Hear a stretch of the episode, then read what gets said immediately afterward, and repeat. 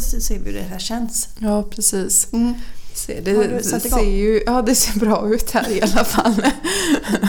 Inspelningen ser bra ut. ja. Det är det viktigaste, inte att det hörs. Mm, inte att det hörs, Att det utan att ser det ser bra ut utifrån. Det är det Ja. viktigaste. Ja. Ja.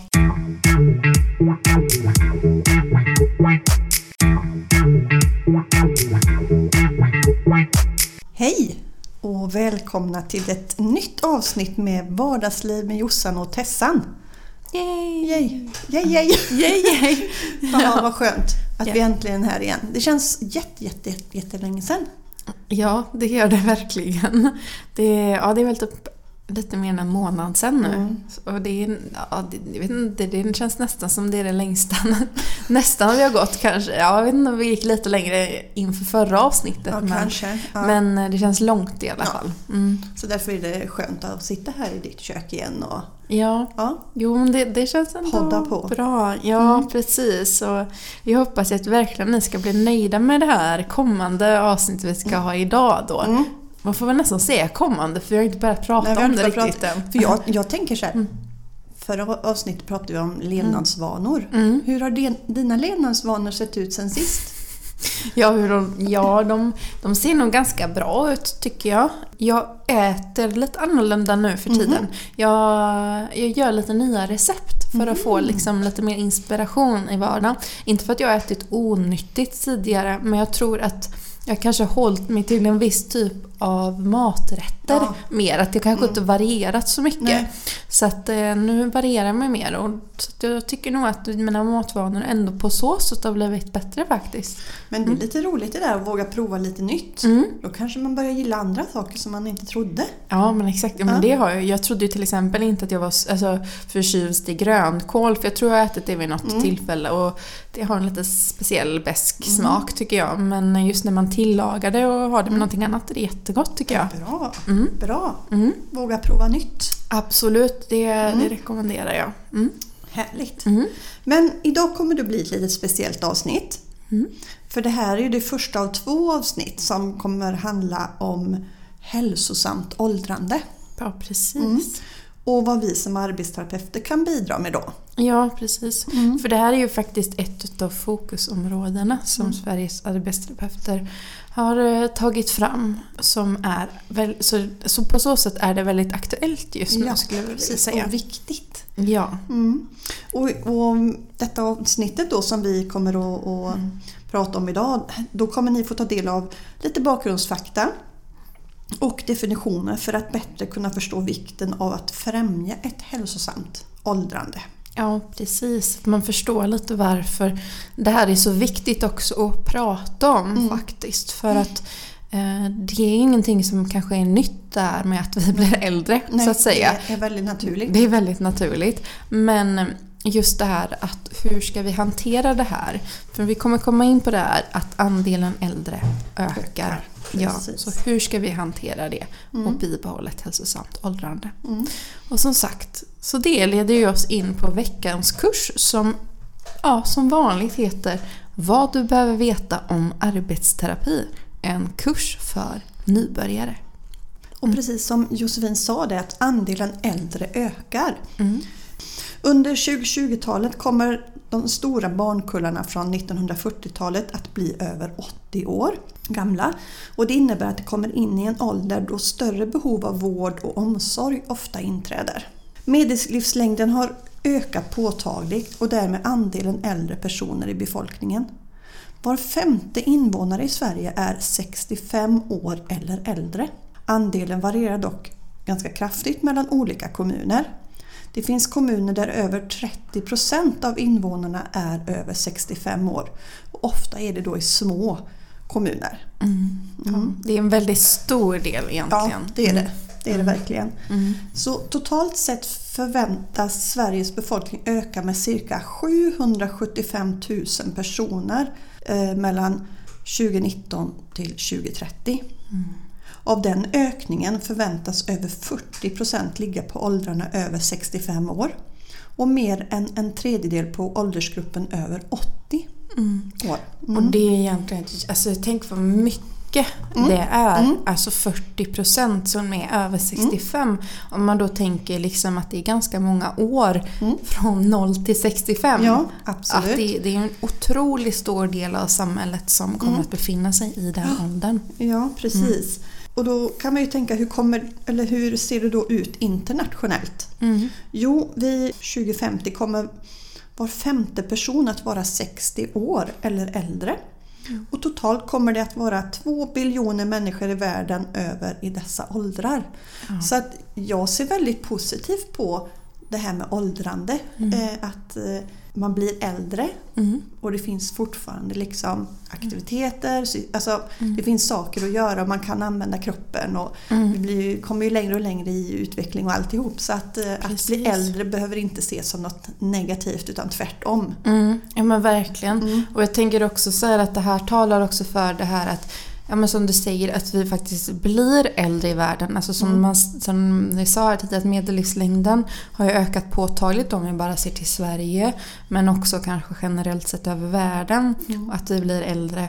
Och det gör ju också att vi måste också kunna eh, se till liksom, vad har vi för be- för behov när vi blir äldre. För Ja. det förändras ju också med tiden. Det gör det. Och eh, det påverkas av ja, det normala åldrandet som Ja. ju faktiskt är en process som vi alla genomgår när vi blir äldre. Och med det normala åldrandet då, det, det kan man ju liksom tycka är ett ganska godtyckligt uttryck. Och det är ganska svårt att definiera också på ett korrekt sätt. Det vi vet dock det är ju att åldrandet är ju en biologisk process. Eh, och det är ju faktiskt egentligen lika självklart som livet självt. Ja. Ja. Men man, man kan också säga så här att det är dock omöjligt att ange en bestämd tidpunkt för när vi plötsligt blir gamla. Eftersom åldrandet är en kontinuerlig process. Så det är också ganska intressant för att ibland kan man ju höra i väldigt olika åldrar att nu har jag blivit gammal. Ja. Jag kan ju till och med höra bland mina kompisar att nu har jag blivit gammal. Och det beror ju också på utifrån Ja. lite vilka aspekter man ser det ifrån. Mm. Ja. Och det här med att plötsligt bli gammal, det är, Mm. det är inget som sker helt... Det är Nej. ju inte över en natt. Nej, precis. Nej. Sådär. Um, Utan man det- vaknar inte upp med grått hår direkt. Nej, förhoppningsvis inte. Nej, nej men det, det är ju en kontinuerlig process som sagt. Och, och sen är det också så att sett till om man ser hur det ser ut i Sverige så talar vi ju om äldre efter 65 års ålder. Då detta är den ålder som ålderspensioneringen för de flesta i Sverige börjar. Sen kan man ju välja att gå tidigare och senare också. Ja, precis. Mm. Men idag är det så i alla fall att det är det vanligaste. Mm. Men det är ju också så här att äldre uppvisar ju också ett funktionellt och en hälsomässigt stor variation vid 65 års ålder. Och WHO har därmed valt att dela in äldre i yngre äldre och äldre äldre.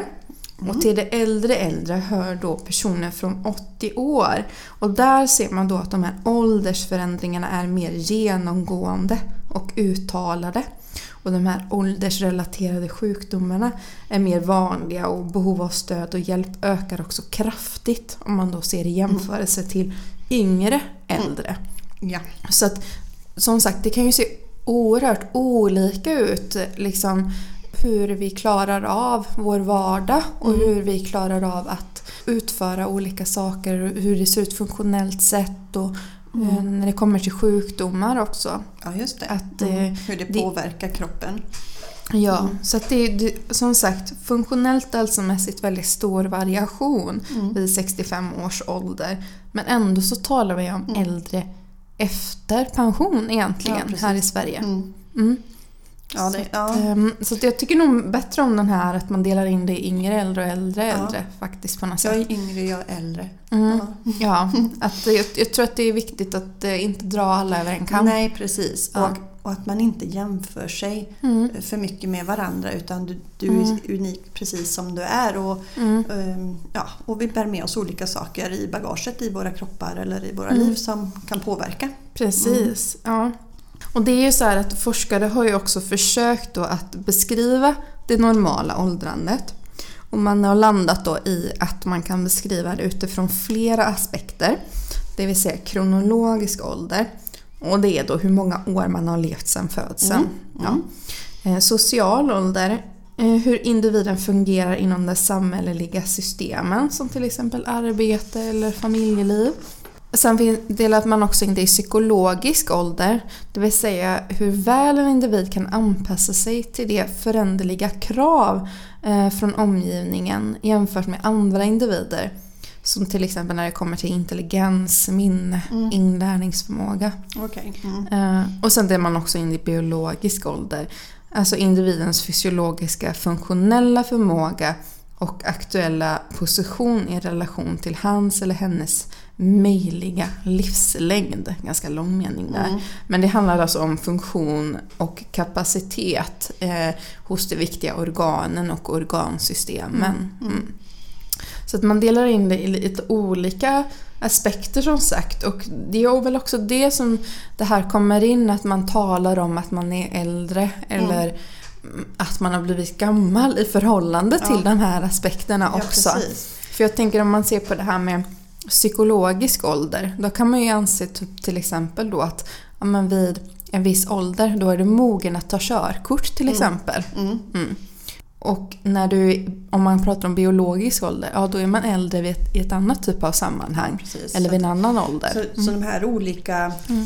vad ska man säga, definitionen, de, definitionerna här de mm. kan ju se olika ut för olika individer. Ja, precis. Ja. Och utifrån olika ja. aspekter. Men den kronologiska åldern, den, den är ju faktiskt den, mm. den är ju ren fakta. Ja, Eller vad ska man säga, det här andra är också fakta men den kan ja. mer...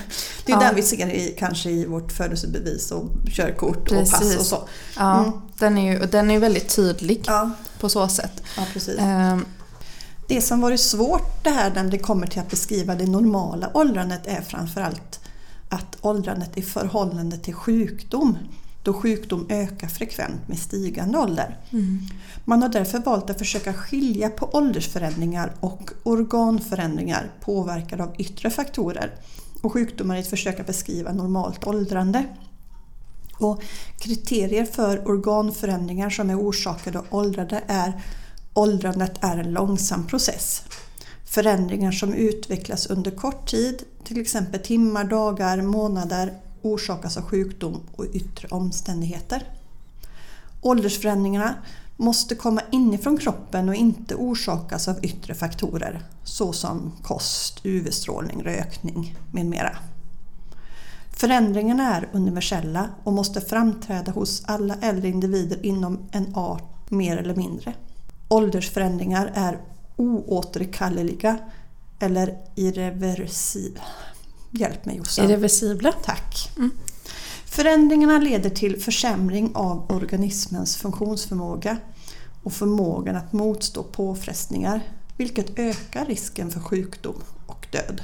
Mm. Mm. Ja, som sagt, det är, det är ju svårt att definiera vad normalt åldrande är. Just som vi säger där att vid stigande ålder så ökar ju sjukdomen mm. frekvent. Det går ju ofta lite in i varandra. Ibland kan man ha svårt att säga vad, vad? som är sagt är egentligen kanske sjukdomen eller... Ja, och vad som faktiskt är en organförändring mm. på grund av ökad ja. ålder också. Ja, Eh, det är ju inte alls ovanligt att det faktiskt är svårt att mm. skilja på det.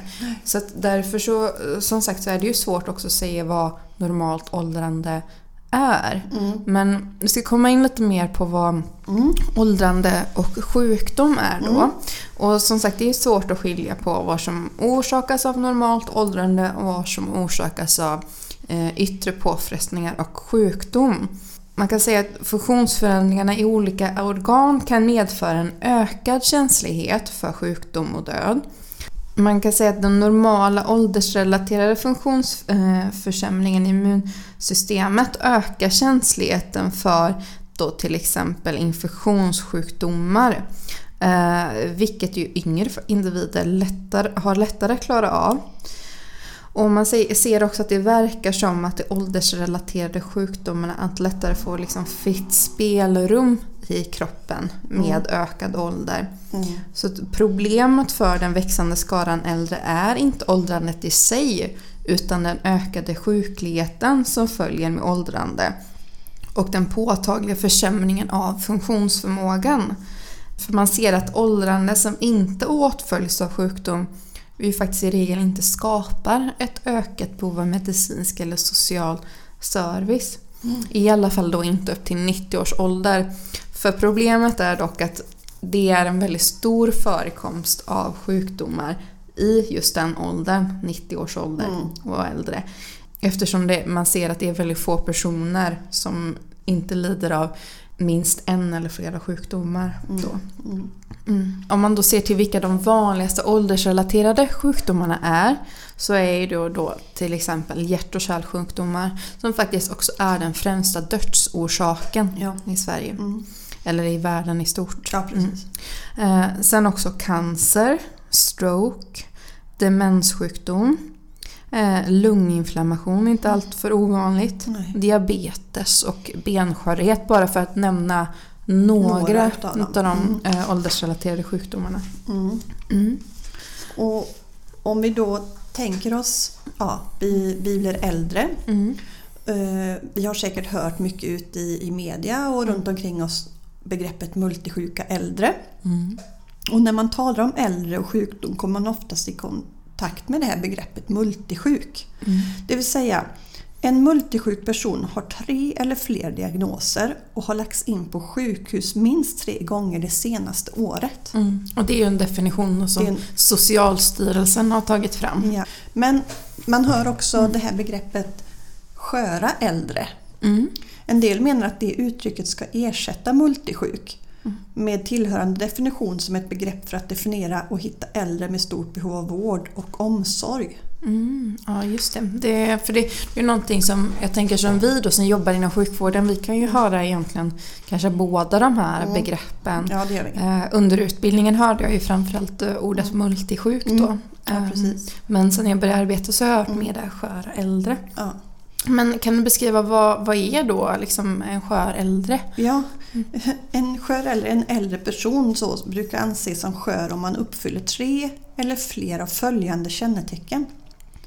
Allmänt trött, svaghet, minskad uthållighet, ofrivillig viktminskning, låg fysisk aktivitet, dålig balans, nedsatt kognition och synnedsättning. Och det finns ett svenskt frågeformulär som heter Fresh Screening där man med fyra enkla frågor kan ta reda på om personen lider av skörhet eller ej. Mm. Om man svarar ja på två eller fler frågor bedöms man som att vara i behov av vidare åtgärder. Och insatserna är viktiga då skörheten innebär att man får ökad risk för fall. Du kan få höftfraktur som ett exempel då, sjukhusvård eller att du kanske behöver komma in på ett korttidsboende eller ett äldreboende. Mm. Precis. Mm. Och det här med, med fall hos Mm. äldre personer, det är inte allt för ovanligt. Nej, utan det. hör vi ju ofta dagligen om man till Mm. exempel då jobbar som vi gör på sjukhus och har jobbat på någon Mm. vårdavdelning. Att äldre kommer in för att de faktiskt har Mm. ramlat i hemmet Mm. av då olika anledningar. Ja. Och eh, det tänker jag är en sak som man kanske många gånger faktiskt kan förebygga Ja.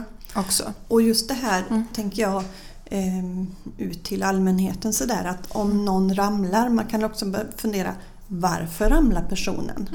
Mm. Alltså, det vet jag att fysioterapeuterna är väldigt duktiga på att Mm. försöka kartlägga ah, vilken situation var det, vad hände, föregicks det ut och någonting. Mm. Så att man också får, får liksom reda ut, ligger någon, någon, Mm. sjuk, sjukdom bakom Precis. själva fallet? Mm. Eh, Visst, vi kanske får en sämre balans när vi blir äldre men det kan också finnas någonting bakom som vi behöver ta reda på och kanske Absolut. åtgärda. Verkligen. Eh, mm. Man ser ju också att mm, i och med att man får öka kanske benskörhet när Mm. man blir äldre, också det här att när man faller kanske drabbas då av någon en fraktur, till Mm. exempel höftfraktur. Och att det också faktiskt innebär att man en ökad risk för dödlighet Mm. egentligen Ja. när man får drabbas av en typ av fraktur. För att man kanske blir mer immobil och ja. Ja. det kan också leda till då att det får andra följder Mm, eh, som då innebär ökad dödlighet. Så, att Så jätteviktigt att försöka förebygga mm. fall. Mm. Fallriskprevention är jätteviktigt. Mm. Mm. Verkligen. Mm. Men om vi tänker då, hur ska vi då främja hälsosamt åldrande? Ja, alltså om man då tänker sig vad är hälsosamt åldrande eh, som en definition. Mm. Om man då ser till WHO, eh, World Health Organization, så definierar de då hälsosamt åldrande eh, som att varje person i alla länder då ska ha möjlighet att leva ett långt och hälsosamt liv.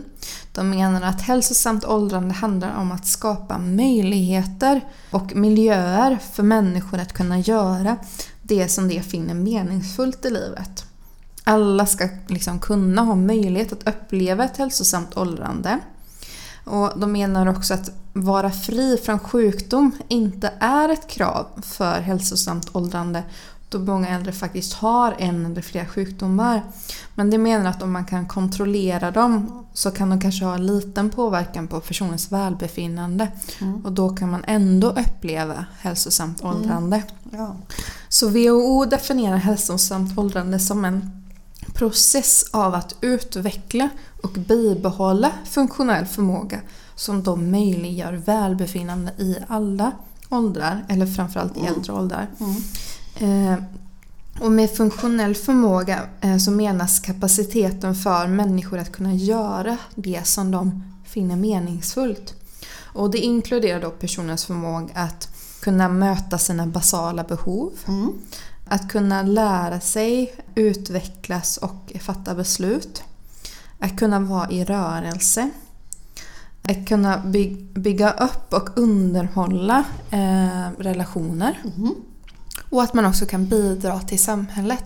Just Så man ser som sagt detta utifrån flera olika aspekter. Mm. För att eh, ja, som då man också ser är viktigt för oss. För att, när man, om man då till exempel ser till det här med att man ska kunna vara rörlig. Mm. Det är ju någonting som är väldigt vanligt att det blir mindre aktiva ja, med ökad precis. ålder.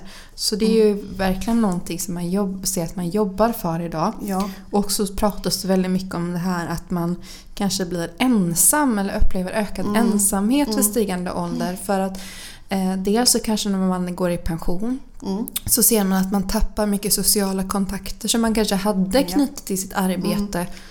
Men också att man, man ser att med ökad ålder så är det fler i sin umgängeskrets som kanske går bort eller lider mm. av sjukdom så gör att man inte liksom har samma kontaktnät längre. Så, så det, det, blir en stor förändring. Precis. Mm. Och det kommer vi prata lite mer om i nästa avsnitt. Ja, mm. det kommer vi göra. Mm. Så som sagt, man ser hälsosamt åldrande utifrån olika aspekter. Mm. Mm.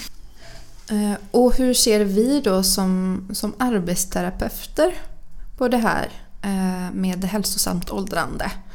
Jo, det har gjorts en del äldreforskning som visar att genom att man får möjlighet till fysisk aktivitet och att man är aktiv i vardagen och att man lever ett meningsfullt liv, då kan man behålla sin självständighet längre, vilket bidrar till en god livskvalitet. Mm.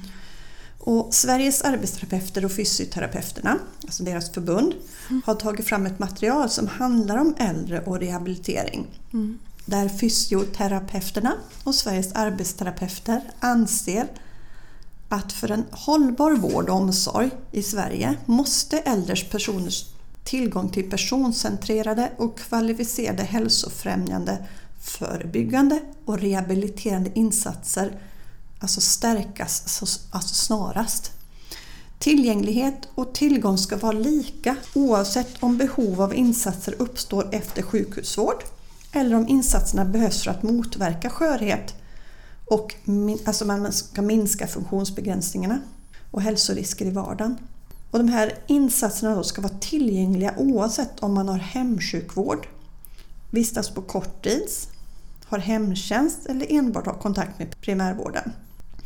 Och man kan säga att med den här då programförklaringen som de kallar det vill fysioterapeuterna och Sveriges arbetsterapeuter tala om vad de anser behövs för att få en jämlik hälso och sjukvård för äldre personer. Och då har de eh, tryckt på några eh, specifika punkter här då. Rehabilitering är hälsofrämjande och förebyggande. Medicinsk ansvarig för rehabilitering behövs i varje kommun. Rehabiliteringsteam ska finnas på korttidsboende. Rehabiliteringsinsatserna behöver organiseras effektivt. Och arbetsterapeuter och fysioterapeuter utgör en kvalificerad rehabiliteringsbas. Och eh, I nästa poddavsnitt kommer vi då att gå in mer i detalj på vad vi som arbetsterapeuter faktiskt kan bidra med för att då främja hälsosamt åldrande. Så det blir en liten cliffhanger här Mm. för er. Så att eh, lyssna vidare på nästa avsnitt så får ni veta det. Mm.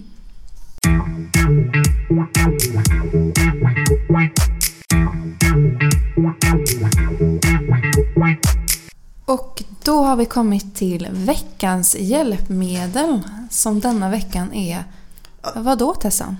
Det tänker jag att lyssnarna ska få, få fundera på lite medan jag läser rimmet. Ja, Kan vi göra så spännande. den här gången? Så kan vi absolut göra. Nu rullar vi in på ett nytt hjälpmedel för denna gången. Har även sett dessa på tågperrongen. När du har svårt att stå eller gå rullar denna vid din sida så lätt. Ja, många tycker att den är ganska så nätt. Finns både för inomhus och utomhusbruk. Denna kan ge dig den träning du behöver när du är sjuk. Om du en promenad vill ta är denna självklart bra att ha. Även en portabel parkbänk du kan utfälla och i korgen varor du käckt kan ställa. Nu har vi rullat detta hjälpmedel i hamn. Nu har du möjlighet att självständigt ta dig fram. Ooh. Vad är då detta? Ja, det har varit väldigt detta? mycket rullande och gående. Ja, rullande. Rolling, rolling, rolling on the river med min rollator. Yes! Precis. Så veckans hjälpmedel är rollatorn. Ja, precis. Ja. Ja. Och som du sa där, det är, det är liksom ett hjälpmedel man kanske kan koppla ihop lite med Mm. man... Många ja, Mm. eh, tänker så här, ja, jag får en rollator då jag blivit gammal. Mm. Men, men många utav fysioterapeuterna de ser ju det som ett träningsredskap för Mm. att stärka upp sin balans, Mm. eh, sina gångförmåga, alltså kunna bli mer aktiv än vad du är Mm. med hjälpmedel. Så man kan se det som en hjälp, inte som Mm. bara för att du blir gammal ska du ha en rollator. Nej, man får precis. inte bara det bara för att Mm. din biologiska klocka eller slagit så, eller, eller vad sa vi, kronologiska.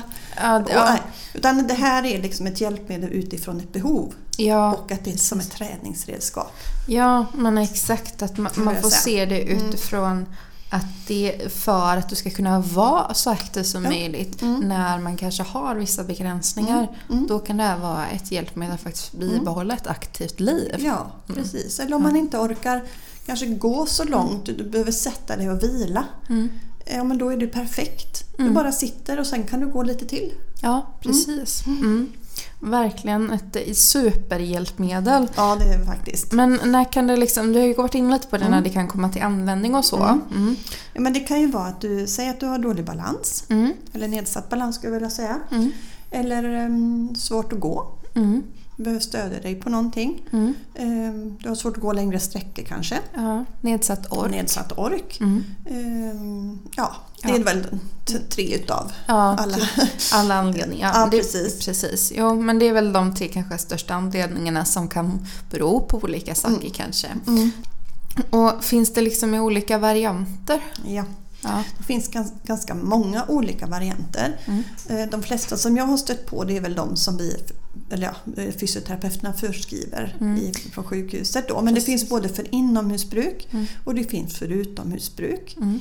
Och en del är utrustade med en, en korg så du kan liksom gå och handla i affären. Mm. Eller även ställa saker hemma om du ska gå från köket till vardagsrummet. Kanske vill ha med Mm. ditt kaffe och, så, och lite fika. Så ställer du det där och kör iväg. Mm. Ehm, sen finns det också en del väldigt smidiga små söta Mm. nätta rollatorer. Mm. Ehm, det ser lite olika ut vad man har inköpt i de olika kommunerna tror jag också. Mm, jo men så Ja. är det nog. att Det är nog väldigt olika modeller tror jag. Ja. För att det, det finns ju både mer större och mindre hjul Ja. också till exempel. Och de större hjulen de är mest för utomhusbruk Mm. då. Men en del kanske tycker att de Mm. passar bättre att ha inne för man kanske behöver en stabilare eller så. Mm, Men det är ju någonting som eh, som man, man bedömer behovet och Mm. eh, väljer, väljer ut en lämplig produkt. Då. Precis, för Mm. vart vänder man sig om man behöver en rollator? Ja, men då vänder man sig till eh, eh, rehabmottagning. Ja. Eh, eller om man har kontakt med en arbetsterapeut eller en sjukgymnast eller fysioterapeut, ja, men kontakta dem. Mm. Eller ehm, Mm. Eh, Man kan ju faktiskt också köpa Man kan egen köpa också. egen. Mm. Och det har jag sett. eh, När, var det inte så när vi var på Menorca så såg Mm. vi att det finns sådana med tre hjul. De vanligaste är kanske med fyra som Mm. vi ser. Men det finns också smidigare med, Mm. med tre. Alltså det beror lite på vad man ska ha den till. Precis, ja. Mm. Men vi förespråkar ju alltid en kanske säker En säker- försäkringsprocess också. Ja. Så att det bästa är ju, även om Få man kan köpa själv, så Mm.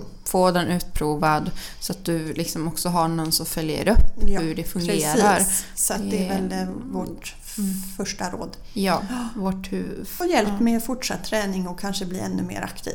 Ja, Mm. precis. Mm. Så att, ja, Så vänder till... eh, till nästa rehabmottagning. ja. Mm. Det var veckans eh, hjälpmedel. ja. Och då kommer vi till veckans vardagstips. Eh, Eller vardagstips. Jag märker att jag uttalar det lite halvsluddrande när jag säger det. Men eh, ni får hållas till tåls. Ehm, Men vad bjuder du på idag? Ja, det är att fortsätta att vara aktiv efter pension. Mm. För det är ju faktiskt så att man, man ser ju också att när man går i pension så får man förändrade rutiner och Mm. vanor. Och det är lätt att kanske eh, ja, tappa mycket både av den sociala kontakt man har men också att man kanske blir mindre aktiv i sin Mm. vardag. Mm. Så ett enkelt sätt att faktiskt fortsätta vara aktiv är att till exempel att gå med i en förening som då ja, faktiskt till exempel PRO. Ja. Mm. Och Tessan, du har lite information där om Ja, PRO. precis. Jag blev lite nyfiken så jag Mm. klickade mig fram här. Eh, och PRO är ju Sveriges största pensionärsorganisation. Mm. Eh, och de har ungefär 330 000 medlemmar. Mm. Eh, och tillsammans så ser de att livet som pensionär blir bättre och roligare. Mm. Mm. Och det vill man ju ha. Mm. Ja. De har eh, tillgång till pensionärs, alltså medlemsresor. Mm. Det stod något väldigt bra här. Fri datasupport på vardagar mellan 8 och 18. Perfekt. Ja, men, man, man kan ju gå med av olika anledningar. Mm. Eh, man får en medlemstidning. Man, eh, de, har också, de har också en stark röst i samhället. Mm. Det här att de kan vara med och påverka. Mm. Eh, och sen har de massa gemenskap och aktiviteter. Mm. Mm. Jättebra. Så att, det- eh, ja. man kan alltid prova och, och kontakta och, och se. ja, och PRO är bara ett exempel Det är på bara en en exempel. För, förening. Ja. Eh, Så nu, nu gjorde vi lite reklam för dem här. Men det finns ju definitivt eh, det fler. finns fler. Ja. Så att eh, man får väl eh, Mm. botanisera lite och se vad som finns. Ja, Mm. precis. Så att eh, ja, försök att bibehålla ett aktivt leverne även efter pension. Och Mm. tänk inte att du är ensam. För det är ju så otroligt Ja. stor skara faktiskt Ja. som vi ser nu som är Det- äldre. Det har Ja. vi ju fått svar på idag. Ja, det har vi fått svar på Ja. idag. Mm. Så det gäller bara att hitta vägarna till att faktiskt bibehålla ett aktivt liv. Mm. Ja, Ja men då har vi kommit till... veckans fråga.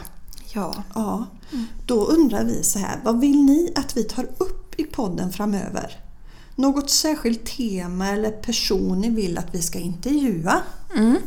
Ja, ni får jättegärna komma in med tips till oss. Eh, och vi kommer göra så att vi lägger upp en fråga på vårt Instagramkonto Mm. eh, om detta. Och då vill vi jättegärna att ni går in och kommenterar där vad ni faktiskt vill höra i podden framöver. Eh, så att eh, ja, ni får höra det, Mm. det ni är intresserade av och också att vi får lite tips på vad vi kan ta upp. Och har man inte Instagram så går det bra att mejla oss Det gör det på absolut. vardagslivpodden snabelaggmail.com. Ja, precis. Så att eh, det finns flera vägar att gå. Ja. Och ja, är det så så kan man ju skicka Skicka brev höll jag på att säga, men det är ju vad, flaskpost. ro, vad roligt det har varit att få ett brev. Ja, precis. Vi borde skaffa någon egen sån här Adress. ja, egen adress Ja. för brevlåda. Ja, precis. Nej, men, ni, eh, vet ni var vi finns så knacka oss på ryggen och Ja, säg snälla precis. prata mer om detta. Vi Ja. lovar, vi ska försöka Exakt. göra eran... Eh, Ja. Och har ni inte mail så kan ni fråga någon om ni kan få mejla till oss från någon, någon annans Ja, precis. konto också. Ja. Mm. Mm. Så Det be om hjälp. Ja, Mm. alla kontaktvägar är öppna. Ja, precis. Så Mm. det var egentligen allt för veckans avsnitt och som sagt eh, kommer en del nummer två på detta avsnittet eller på det här temat som Ja, handlar precis. om äldre eller åldrande. Den här följetongen. Den här följetongen, ja, precis. Så hålls till tås. Mm. Men då får vi väl tacka för idag och tack Josefin för att jag fick komma på besök igen och få lite mysfika. Ja, Eh. Tack själv för att du kommer och förgyller min vardag här på kvällarna. Detsamma, detsamma. ja.